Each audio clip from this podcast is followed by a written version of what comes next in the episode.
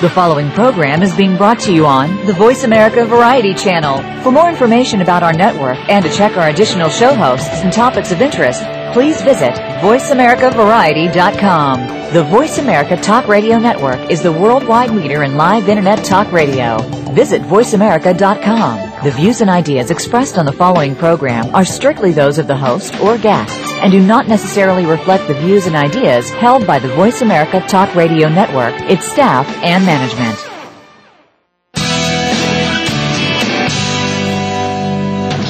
Welcome to Go Green Radio, brought to you by Covanta Energy. Reduce, reuse, recycle, rethink renewable energy and energy from waste. This program will help start you thinking about how to protect our world and its important resources. Now here's the host for Go Green Radio, Jill Buck. Welcome to Go Green Radio, folks. We have a great show for you today because this show is going to help you understand something that we do every day, several times a day, and that's eat. And how what we choose to eat and how we choose to get our food affects environmental protection. You know, we hear a lot of buzzwords these days like locally grown, organic, free range, and we're beginning to see these buzzwords in a grocery store. And they're supposed to help us distinguish good food choices from poor food choices. Um, we have some sense that these words mean that food is healthy or humanely produced or somehow environmentally preferable, but it's hard to be sure. So today we have an expert in the field. We'll be joined by Dr. Carolie Sly. She's with the Center for Eco Literacy. She served as the project leader for a book called Big Ideas, which provides a foundation for understanding and also teaching children about food and food production. Her book is designed to help people use this knowledge to understand basically the ecology of the natural world and how we as human beings connect to it. So I'm really excited to have Dr. Carolie Sly with us. Welcome to Go Green Radio, Carolie. Thanks, Jill. It's great to be talking to you.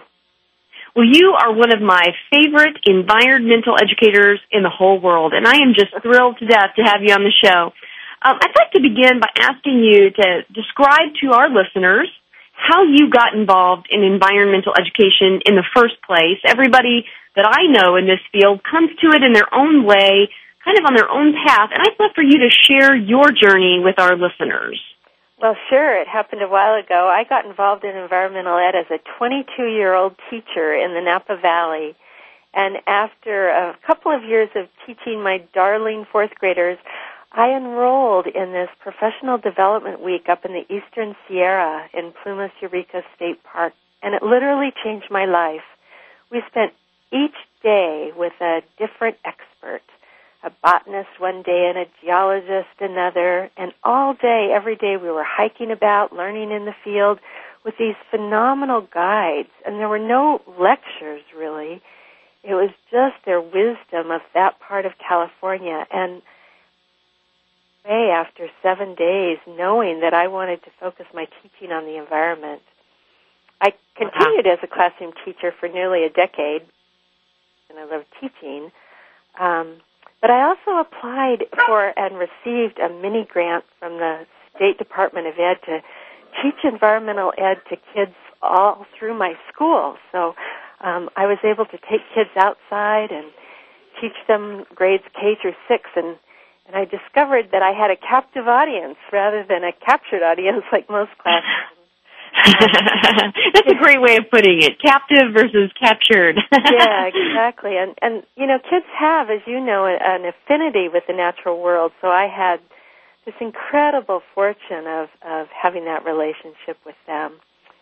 And so, of course, that led to other paths, writing curriculum and getting involved in teacher training and starting my own environmental ed nonprofit, which you you know is how I met you. And, yeah. Uh, and now working for the Center for Eco Literacy.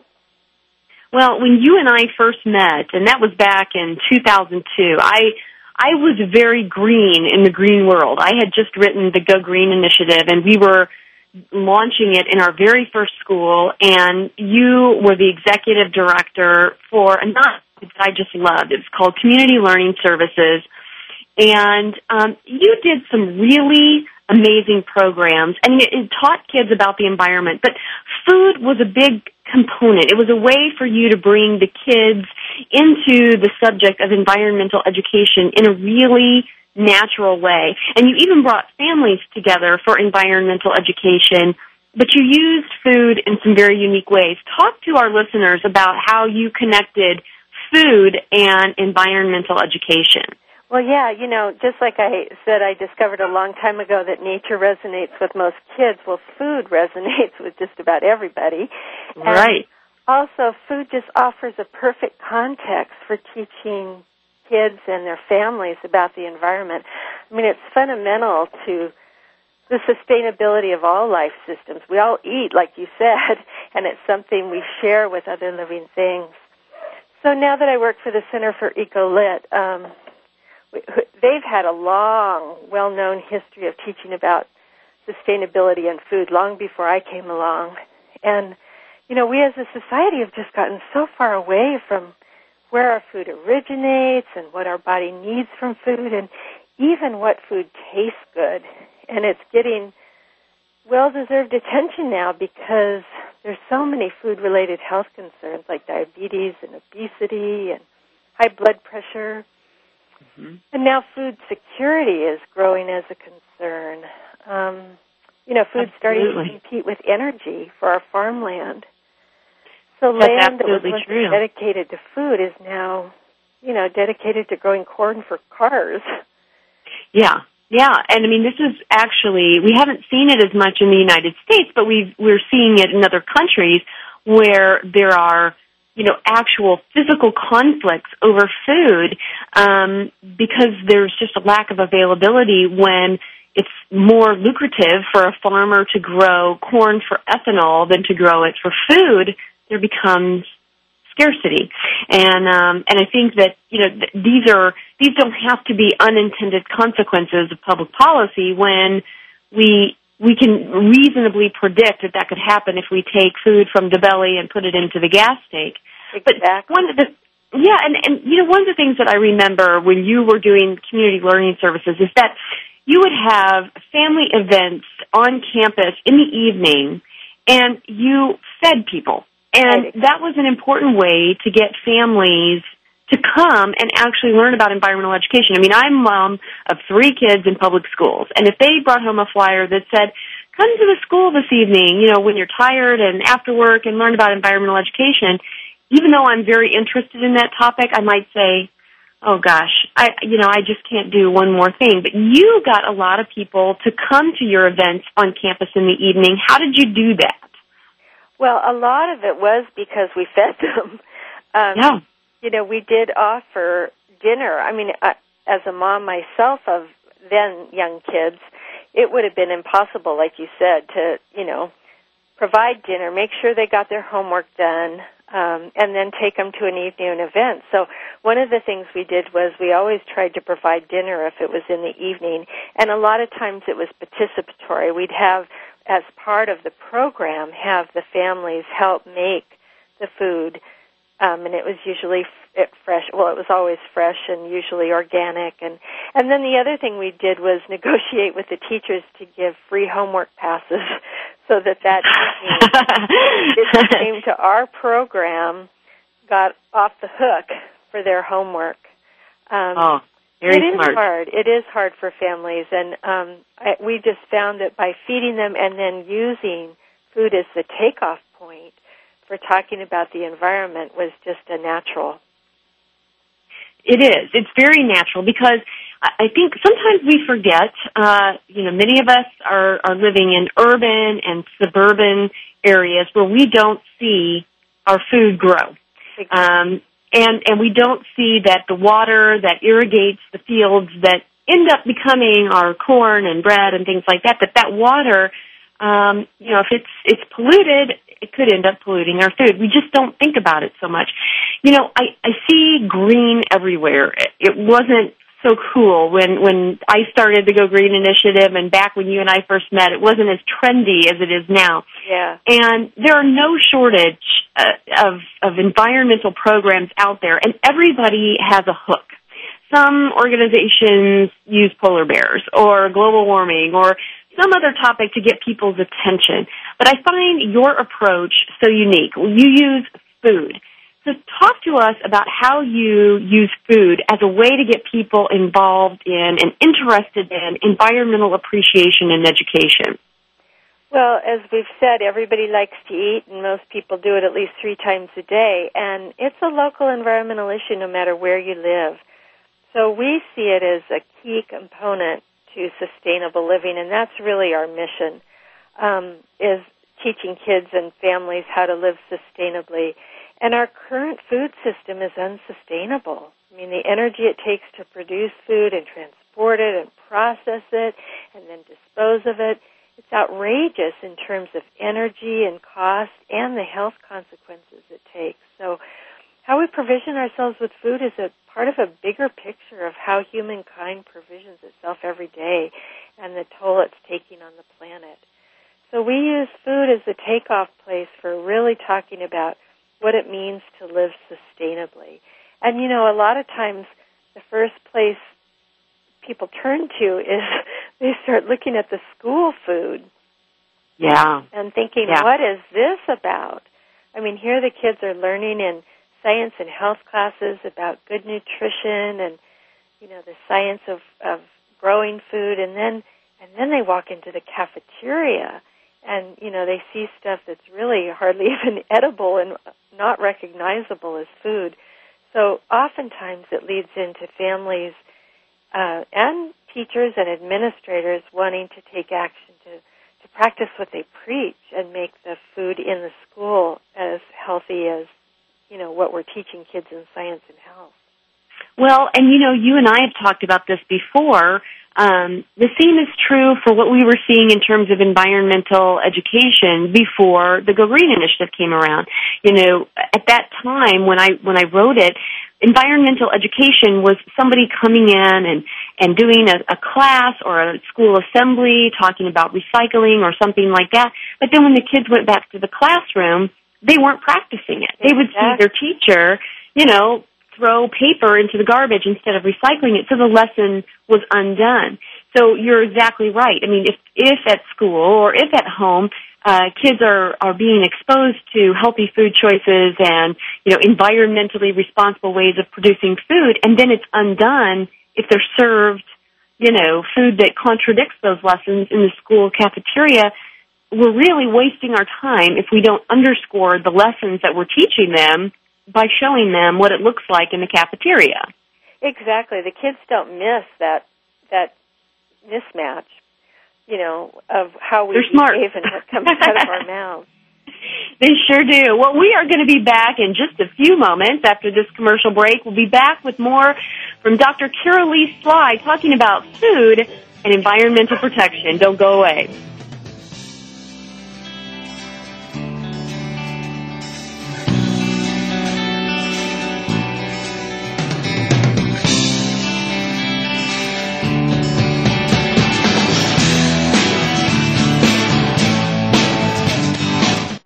News, opinion. Your voice counts. Call toll free 1 866 472 5787. 1 866 472 5787. VoiceAmerica.com. Take a wild guess. How much garbage generated in the United States today is converted into energy? Is it 26%, 43%, or 14%? Working here and around the world to produce a reliable supply of clean, green energy, Covanta Energy works with communities to turn household trash into energy. Oh yeah, that question I asked earlier? Today, only 14% of U.S. garbage is converted to energy. Just 14%. Covanta alone processes half of that municipal solid waste into renewable energy for a cleaner world. For more information about Covanta Energy, visit us today at www.covantaenergy.com. Now, Mrs. Johnson, before we close on your mortgage loan, I want to make sure you remember Mike. Hi, you can trust me. I'm African American, just like you. So, here's the low monthly payments and interest rates we promised, and here's where they triple. The rest of this stuff is just here to make sure that we get your house when you can't pay us back. What a lovely house. Predatory lenders are never this easy to spot. Call us at 866-222-FAIR and protect yourself with the facts. A public service announcement brought to you by the National Fair Housing Alliance and the Ad Council.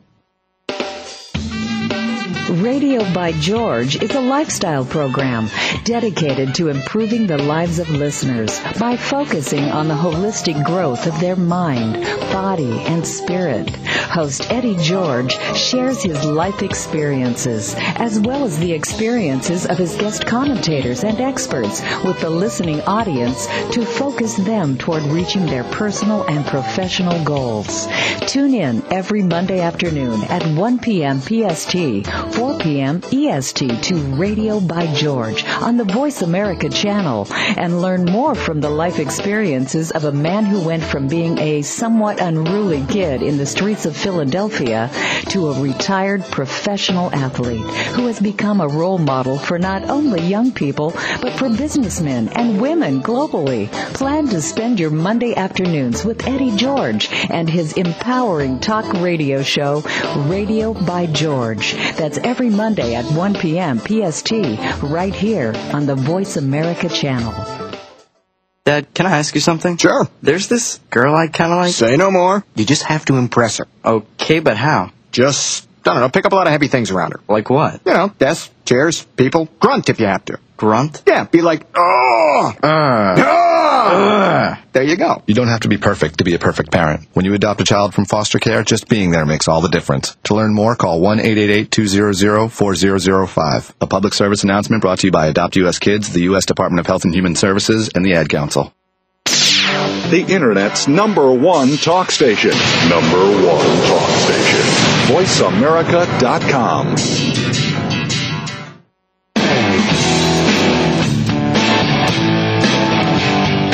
You're listening to Go Green Radio with your host, Jill Buck.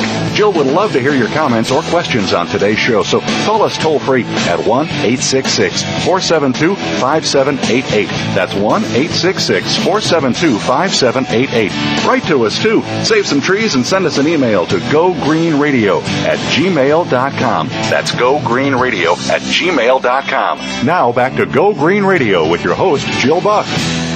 Welcome back to Go Green Radio. We are talking today to Dr. Carolie Sly.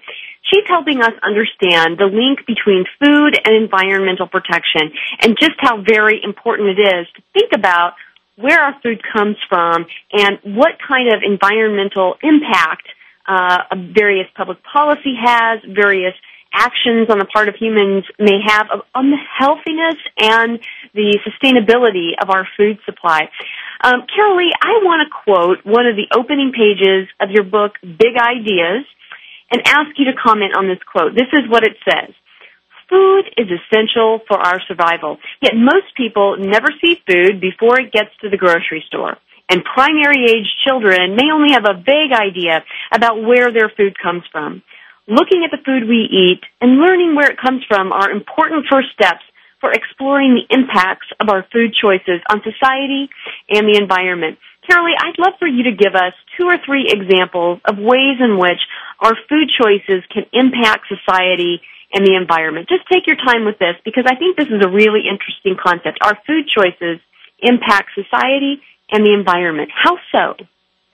Well, let me start by telling you about an experiment I tried last summer where I tried to eat everything from within a 150 mile radius of my home in Walnut Creek. Uh-huh. You know, here I was teaching about the importance of local locally grown food and so I really thought I would try this experiment. And it was so hard even though we live in one of the richest agricultural areas in the world. And the hardest things to find were anything made with grains. I could find like crackers and bread and things that were that were packaged here, but hard to find things that were actually from grains grown here. And of course, coffee was impossible. But sure. a real shocker was when I went to a, a trendy grocery store to buy an organically grown tomato, and here we were at the height of the tomato harvest in California, and my organic tomato was from Canada. And what was that about? I thought about the miles that tomato traveled and the fuel used and the air pollution of its transportation. And this was an organic tomato, so it didn't include all the, you know, all the toll on the environment that a conventional tomato would have with herbicides and pesticides. So if I go to the farmer's market and buy my tomatoes hear from a local organic farmer like Janet Brown of All Star Organics in Marin County, how does that affect the environment? Well, I know that Janet cares deeply about her soil and that her soil's a living soil that is actively breaking down organic matter into nutrients that that plant can use. So her tomatoes always have exactly what they need to grow. And her tomatoes will be healthier than a conventional tomato, which may have up to 30 fertilizers and pesticides in it. And I also know that Janet's tomatoes are healthier for me as a result of her soil. That organically grown tomato is loaded with micronutrients that are important to my nutrition, and her tomatoes taste so much better. And they'll have been picked within 24 hours and transported less than an hour, as opposed to a conventional tomato, which may have been picked, you know, weeks beforehand and transported over 2,000 miles. So it makes a huge difference on the environment to really think about where your food comes from. You know, if you well, had to, yeah. go ahead. Well, you know, and I, you you hear this, um, you know, these stories about the fifteen hundred mile salad. You know, that the lettuce and the tomatoes and the cucumbers all come from different places. Um, why is that? I mean, why have we gone from a society where you know everybody grows and and purchases food that's nearby to a society where we're buying tomatoes that could be grown, you know, like you said, less than an hour away, but we're buying them from another country. What what has happened to our society to cause that? Well, you know, farming is now a factory model. I mean, it's industrial farming, and so these huge farms that are thousands of acres and produce, you know, thousands of tons of tomatoes are just massively trucked all over the place. And, you know, they're cheaper for grocery stores to buy because the water and the land are subsidized and you know the organic grower like Janet isn't subsidized and um she doesn't grow it's an economy of scale she doesn't grow enough to you know meet the needs of Walmart or Safeway but um her fruit just tastes so much better and is so much healthier and I think we have gotten out of whack as farming has really become an industrial model rather than a, a farming, you know, as you think of it in a traditional sense. And is that, you know, that probably makes our food more affordable, I guess? Um, does it make our food, you know, more accessible? Um, well, it makes our food more affordable at the cash register. It appears it's more affordable because, as I said, it's it's so subsidized. I mean, those big farmers get mass subsidies and water subsidies subsidies, and so it we're not really paying for what that tomato costs to produce. And Janet and other organic farmers don't get those kinds of subsidies. But the other place that we're not counting the cost is on the back end of our health. I mean, we don't count in the health of eating, uh, you know, the illnesses that we get from pesticides and herbicides and food that isn't fresh. And so it's really a fallacy that it's cheaper. And as far as accessibility, yeah, I suppose in other parts of the country, you know, they can eat things year round that don't grow where they are, and that's true for us too. But, you know, learning to eat seasonally is again more compatible with the planet and my gosh, around here we can eat high on the hog, you know, year round, even though it doesn't mean necessarily having everything available to us year round. Right. You know, one of the things that I like about your book, Big Ideas, which is available on the Center for Eco Literacy's website, one of the things I really like about it is that it talks about the many people um, who are involved and work very hard to ensure that we have food for purchase. I mean, it talks about farmers and it talks about um, their work. What kinds of discussions have you heard kids having around these kinds of jobs? Do you think that studying food production helps to elevate these important jobs in the minds of children? Well, you know, it's funny. Most kids still think about farming as, you know, a, a smallish field with a red barn and a farmer in overalls surrounded by a few pigs and chickens and maybe a cow. And if you look at the way many foods are packaged, like if you look at the packaging of like bacon, you'll see why that image is alive and well. And yet most farms are nothing like that. Um, and most food isn't produced in any way that resembles what's featured on the packages. But I think when students meet an organic or a small, any small farmer, they realize the incredible knowledge of food and weather and local plants and animals and, you know, knowledge of the plants and animals they're raising as well as the ones that are living in the ecosystem around them and the deep respect they have for the land and the hard work they put into bringing quality food to us and that really does appeal to some kids as good, honest, meaningful work. And I do, I do see kids having just a natural love of the idea of growing their own food. And I mean, you've never seen a kid love a radish or a, or a tomato or a carrot as much as when they've grown it themselves. That's very true. And we're seeing even in a lot of urban schools, um, school gardens going in just so kids can can become connected with the whole life cycle of vegetables and things that they can actually eat. You know, growing things and learning the science behind it and what have you. I think a lot of people you know, even adults, regardless of, of what we're trying to teach children, but a lot of people just have no idea about how public policy around food production shapes the food that we have available to us talk to our listeners a little bit about how you introduce concepts like farm subsidies and trade issues to children, because you do talk about that in the book. Yeah. but yikes, you know, there's a place, there's certainly a place for talking about food policies in the upper grades, like high school. Mm-hmm. But um, as you'll see in Big Ideas, you know, you have to build that knowledge base over time from elementary grades on. With the little guys, we certainly don't start there. We start by having them taste different fresh produce and teach them to pay attention to color and flavor and texture and I guess, you know, we start developing their palate. And then we engage them in growing food in the gardens. Yes, school gardens have really taken off and that's so wonderful.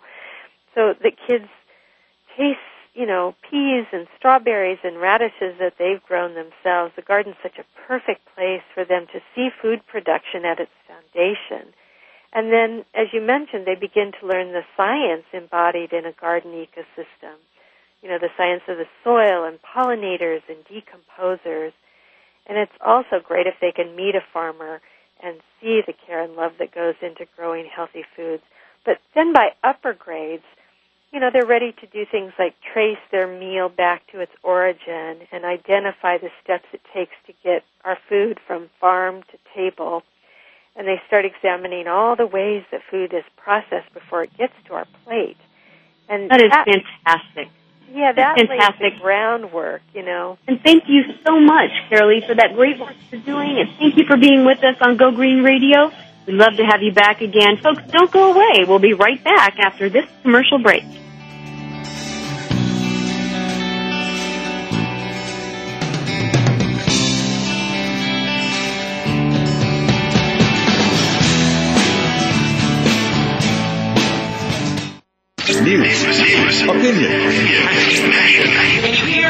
Your voice counts. Call toll free 1 866 472 5787. 1 866 472 5787. VoiceAmerica.com.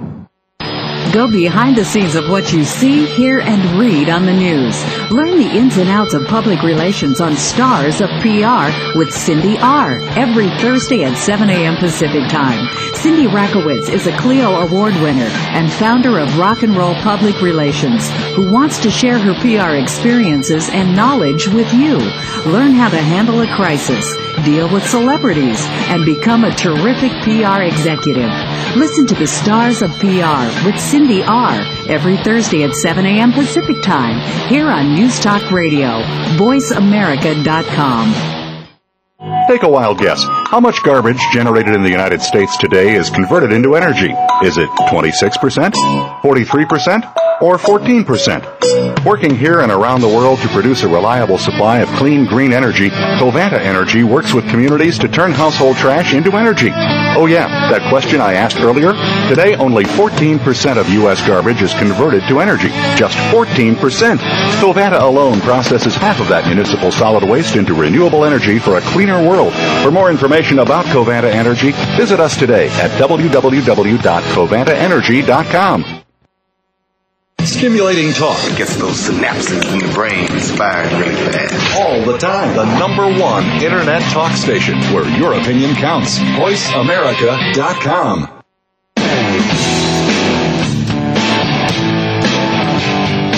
You're listening to Go Green Radio with your host, Jill Buck. Jill would love to hear your comments or questions on today's show, so call us toll free at 1 866 472 5788. That's 1 866 472 5788. Write to us too. Save some trees and send us an email to gogreenradio at gmail.com. That's gogreenradio at gmail.com. Now back to Go Green Radio with your host, Jill Buck. Welcome back to Go Green Radio, folks. We just talked to Dr. Carolie Sly, and we were talking about the link between environmental protection, making sure that our environment and the environment in which we grow our food contributes to good human health. And, and conversely, how what we choose to eat can affect the environment. Carolie was talking about how if we choose a tomato that comes from a local farmer's market versus a tomato that comes from another country, um, you know, that really has an impact on the environment in terms of shipping that food um, all over the place and uh, what kind of a, an impact that can have on our health. Um, we are going to shift gears, same subject, different recipient, and that would be to our pets. A lot of us try to make great healthy food choices for ourselves, for our children, but a lot of us have furry friends in the house and so we're going to be talking with one of my very good friends, Nicole Janssens. I call her Nikki. Uh, we've known each other since elementary school, since before braces, and she has a great new company called Bidoca, B-I-D-O-C-A. You can go to her website at bidoca.com. We're going to talk about her website, but she's going to help us understand the link between pet food choices and the environment, and I am so thrilled to have her on Go Green Radio today. Welcome to Go Green Radio, Nikki. Hi, Jill. How are you? I'm awesome, and it's always good to talk to you, and uh, even better to have you on the show because I want you to really share your expertise and your knowledge and the new endeavor that you're uh, in, in joining upon uh, with Bidoca to talk about good, healthy pet food choices. And we just had a fantastic discussion with Carolie Sly, and we were talking about human food production. But I want for you to share with us um, some of the things that you understand about how pet food is produced. And let's start with the basics, Nikki. Where does pet food come from? Does it come from the same farms and ranches that produce human food or somewhere else? Well, Jill, unfortunately, this is the scary part. We would like to think, I mean, our pets are such a huge part of our family, and we want to think that we're giving them um, the best quality food with all of the nutrients that they need. Um, you know, and we'd love to say, of course, if we have a USDA quality steak, that you know the same kinds of meats and products are in our pet food. Unfortunately, it's not. Um, pet food can come from a number of different resources, uh, some of them not too appealing. Um, it's really important that consumers do the research to make sure that their pets are getting that human grade quality food. Um, you know, a lot of times, and and I'm not really sure how many people actually take the time to go look at the ingredients of the pet food they're buying. You know, a lot of times we rely on advertising, marketing, things that we hear that say, oh, 100% natural. Well, if you go to your pet food and you look at the ingredients, if the first product isn't a meat, um, you know, a lot of times you have a tendency to see things that say byproducts, you should be a little concerned. What um, is a byproduct, by the way? What's the definition of that? Well, you know, and that's kind of funny too, that byproduct doesn't really have a definition. It means that it can really be um, any part of, you know, when you're talking about meat, and this kind of gets a little ugly sometimes. Um, it can be any part of a carcass. Um, a lot of times, these ranches and farms, they'll have um, animals that die legally a byproduct can come from that. Um, gross. I yeah. don't want to feed my dogs that. That's gross. you know, all of these materials are sent to what's called rendering plants. And they denature the materials to get them out of the human food chain. So right then, that should be a big clue that if they're not fit for human consumption, why would we want to be giving that to our animals?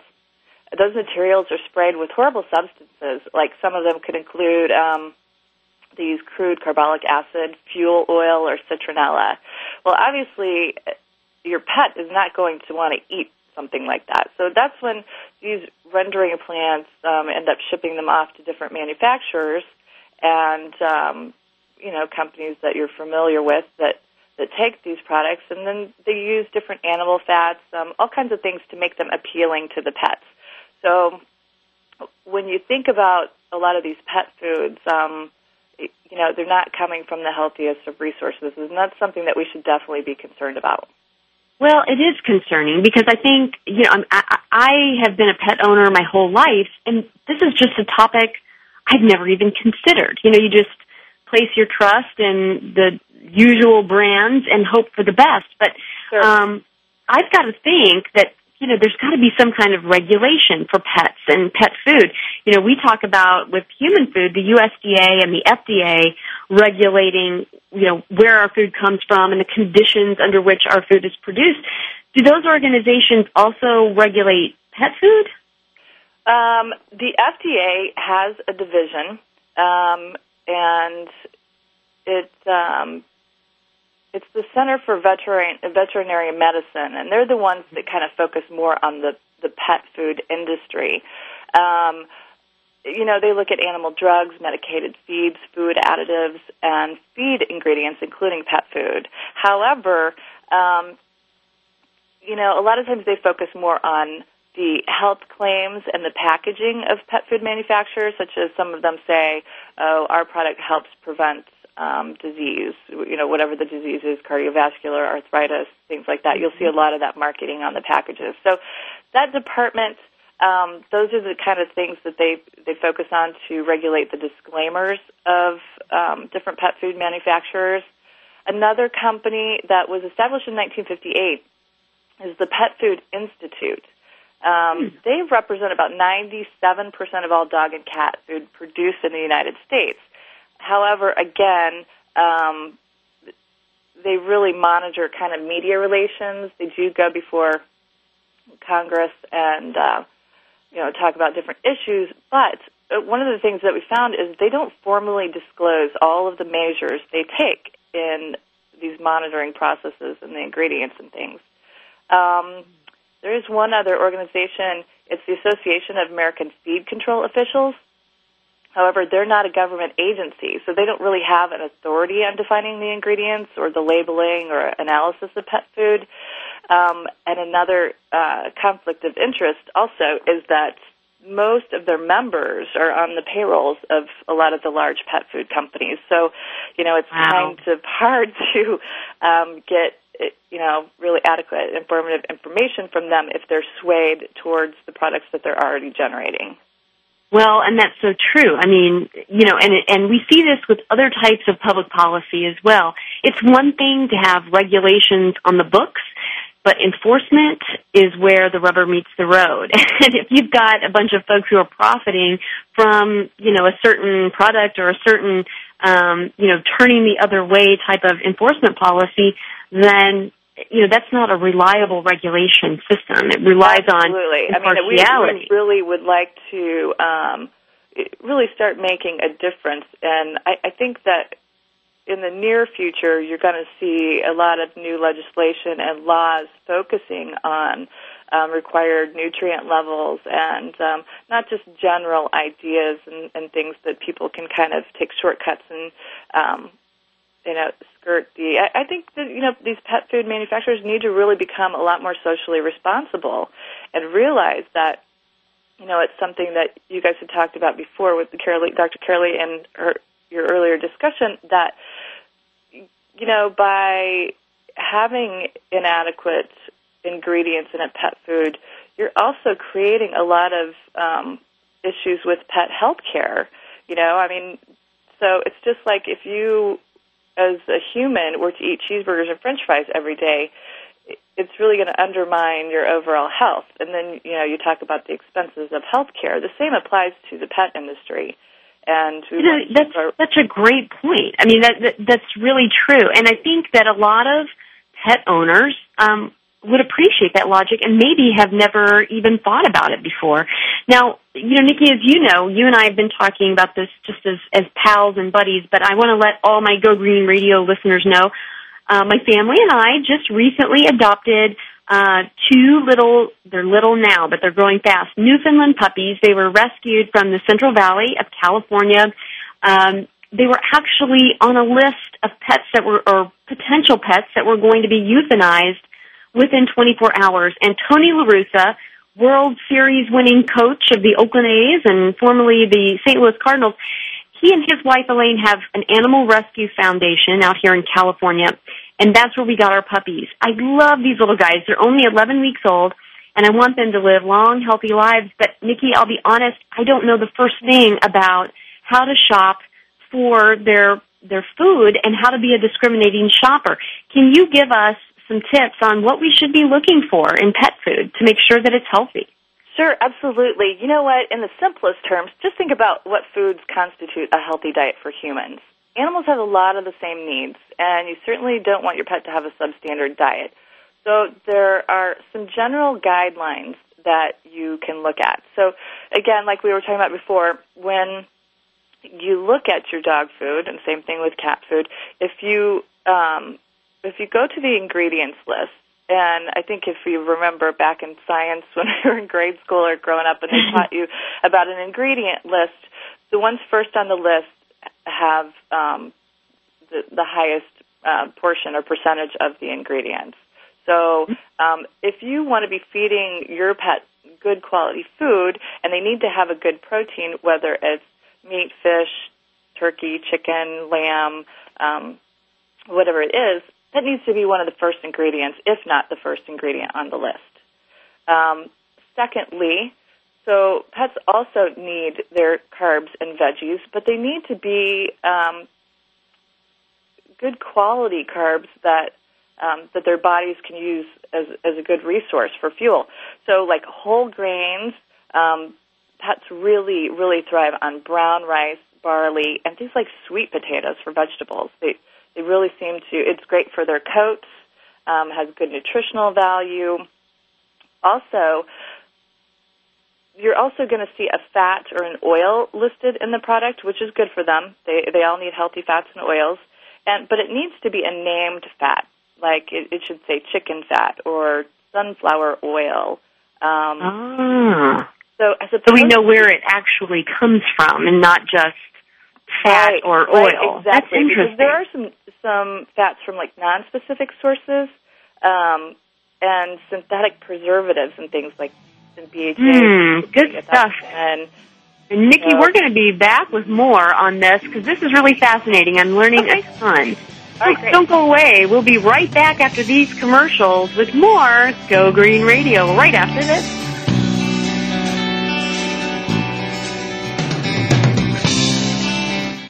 Talk, talk, talk. That's all we do is talk. If you'd like to talk, call us toll free right now at 1 866 472 5787. 1 866 472 5787. That's it. That's it. VoiceAmerica.com. Take a wild guess. How much garbage generated in the United States today is converted into energy? Is it 26%, 43%, or 14%? Working here and around the world to produce a reliable supply of clean, green energy, Covanta Energy works with communities to turn household trash into energy. Oh yeah, that question I asked earlier? Today, only 14% of U.S. garbage is converted to energy. Just 14%. Covanta alone processes half of that municipal solid waste into renewable energy for a cleaner world. For more information about Covanta Energy, visit us today at www.covantaenergy.com. Hi, my name is Aaron, and I'm a survivor of mannequinism. Mannequinism is basically when you turn into a hard plastic shell. They say it's from not being politically active. For me, it started when I didn't register to vote, and then I stopped volunteering, and before I knew it, I wasn't doing anything. And that's when I found a small patch of plastic on my right shoulder. Protect yourself from mannequinism. Log on to fightmannequinism.org. Brought to you by the Ad Council. The Interstate Sportsman Talk radio show brings two well-known outdoorsmen to the Voice America Network with hunting and fishing info news, talking about everything from new sporting gear, places to hunt and fish, and getting more from your recreation time. Join hosts Brock Ray and Don Kirk Friday mornings at 6 a.m. Pacific Time, 9 Eastern, for the Interstate Sportsman on the Voice America channel. Streaming live, the leader in Internet talk radio, voiceamerica.com.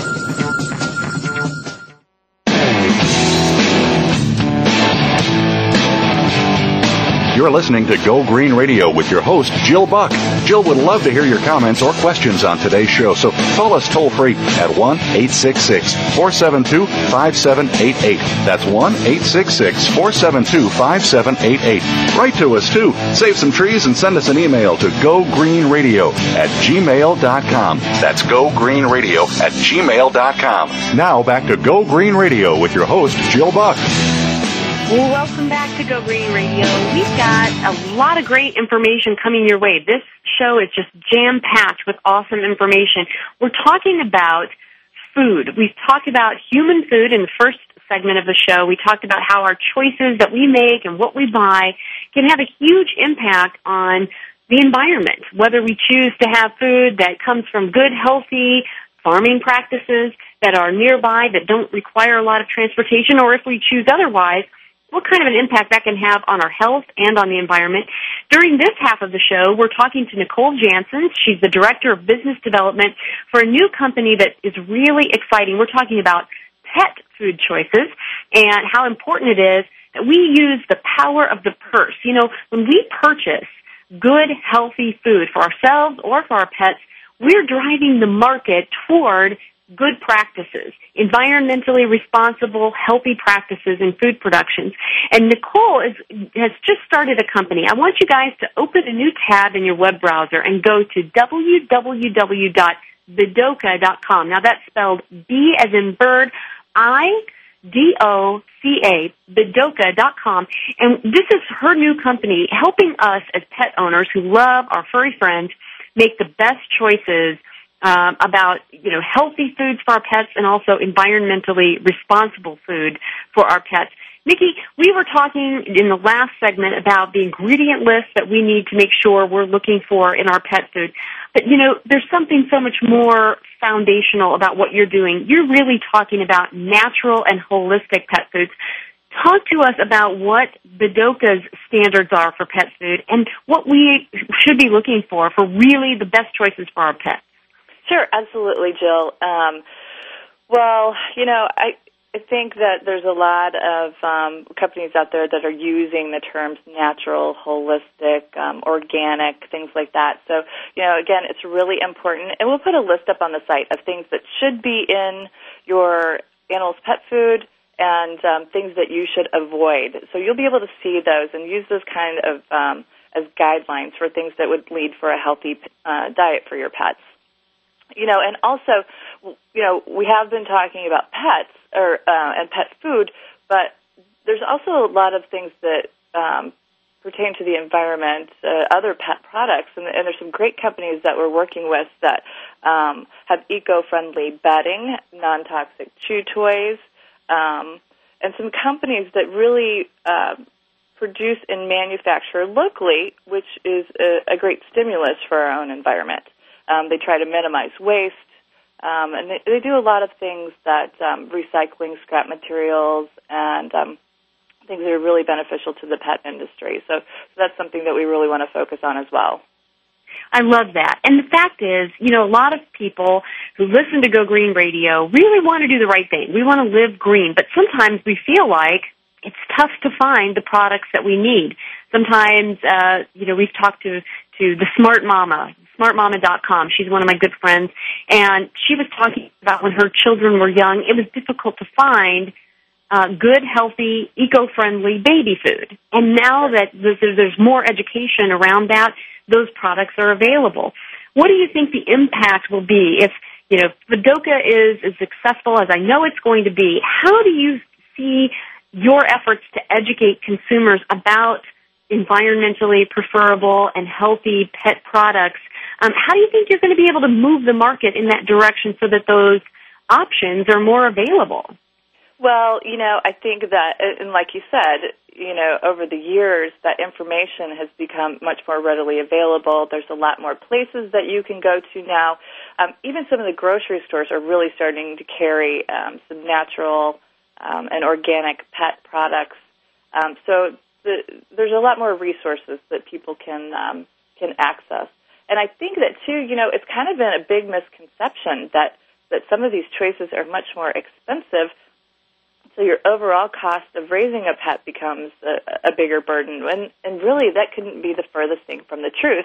Just to give you an example of, um, I have two labs, and before I, you know, years ago started doing all this research, I was feeding them, you know, just your average, um, highly accessible pet food that you could get in a grocery store, like you said, and and I thought I had done my due diligence and you know read a lot of the ingredients and stuff, and I I thought I was making a good choice. Well, then when I started doing this research and I found out that um, you know I, I picked a more natural dog food for them. It, there's some natural pet markets around. Well, it turns out I was having to feed them each like six to eight cups of food a day with this previous dog food that I was using. And I found that it was just filled with uh, all these fillers and bad carbs and things that didn't provide any uh, nutritional value for them. And when I had switched them over to a more natural product with higher quality ingredients, they were really only consuming maybe, uh, you know, three and a half to five cups a day. So you're really cutting down on the quantity. You're using about half as much dog food, but it's it's a higher quality. So really, the the cost um, is is kind of a non-issue at that point. That's really interesting, and I've never heard anybody say that. But you know, that's gosh, you find that with a lot of products. Sometimes the more expensive products are more highly concentrated or somehow more effective, so you use less, and the cost becomes you know, the cost differential between something cheaper and something more expensive becomes negligible. Right. Um, but exactly. I, I didn't realize that. So, so actually, with all those fillers and and things that the the body of your pet can't use, you actually have to feed them more of that stuff. You could get by with with feeding them less right. of the good stuff, and so the cost differential is is really not an issue. What about the health costs? Um, difference in you know, vet visits when you have your pets on a healthier diet. I'm sure that's got to affect the total cost of ownership as well. Oh my gosh, absolutely. You know, uh, one thing that we've seen, um, you know, and the same thing in humans when we don't follow good, healthy diets is that um, the cost of health care is rising like crazy with animals. I mean, everything from they've got cardiovascular disease, they've got arthritis, all different kinds of cancers, um, different dental diseases. Um, so, you know, Newsweek said, I was reading an article that we have been spending upwards of $41 billion. Um, they're projecting this year in 2009 just on pet products. And that doesn't even account for, I mean, we spend billions of dollars just in, in healthcare. So if we started making healthier choices, I think we could start seeing some of those numbers come down, especially in a time when our, you know, economy has really been struggling and, and people, you know, they don't want to sacrifice the things and the quality products they're giving to their pets, but they're kind of, you know, they, they have some real concerns.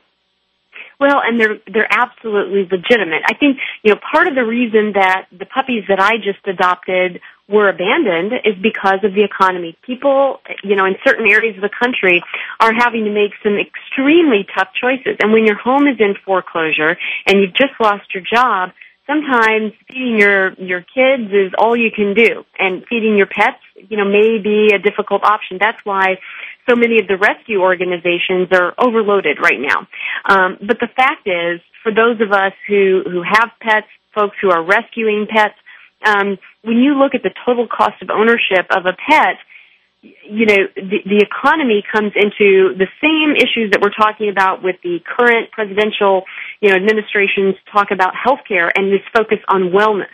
If we look at, you know, doing things right at the beginning, um, Sure. doing things right to be healthy, then over the long haul, our cost of ownership, whether that's of ourselves and our own health care or our pet's health care, is lower. It will really have a significant impact. Well, now talk to us just a little bit in the couple minutes that we have left about Bidoca.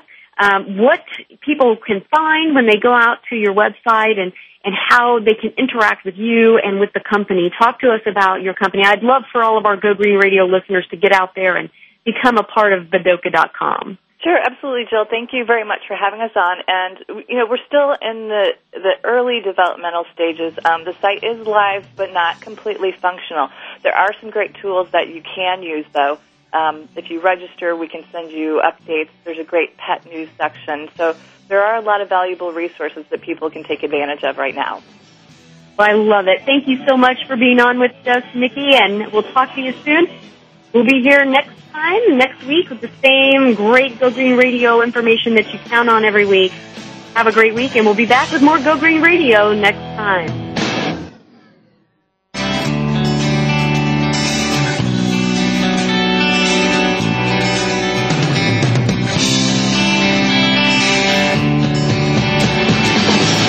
Did you get some terrific ideas from today's show? Please join us for more next Friday at 9 a.m. Pacific Time, noon Eastern Time. It's Go Green Radio with Jill Buck here on Voice America. Go Green Radio is proudly sponsored by Covanta Energy, a leader in providing renewable energy solutions for a cleaner world. Visit www.covantaenergy.com for more information. We'll see you here next week.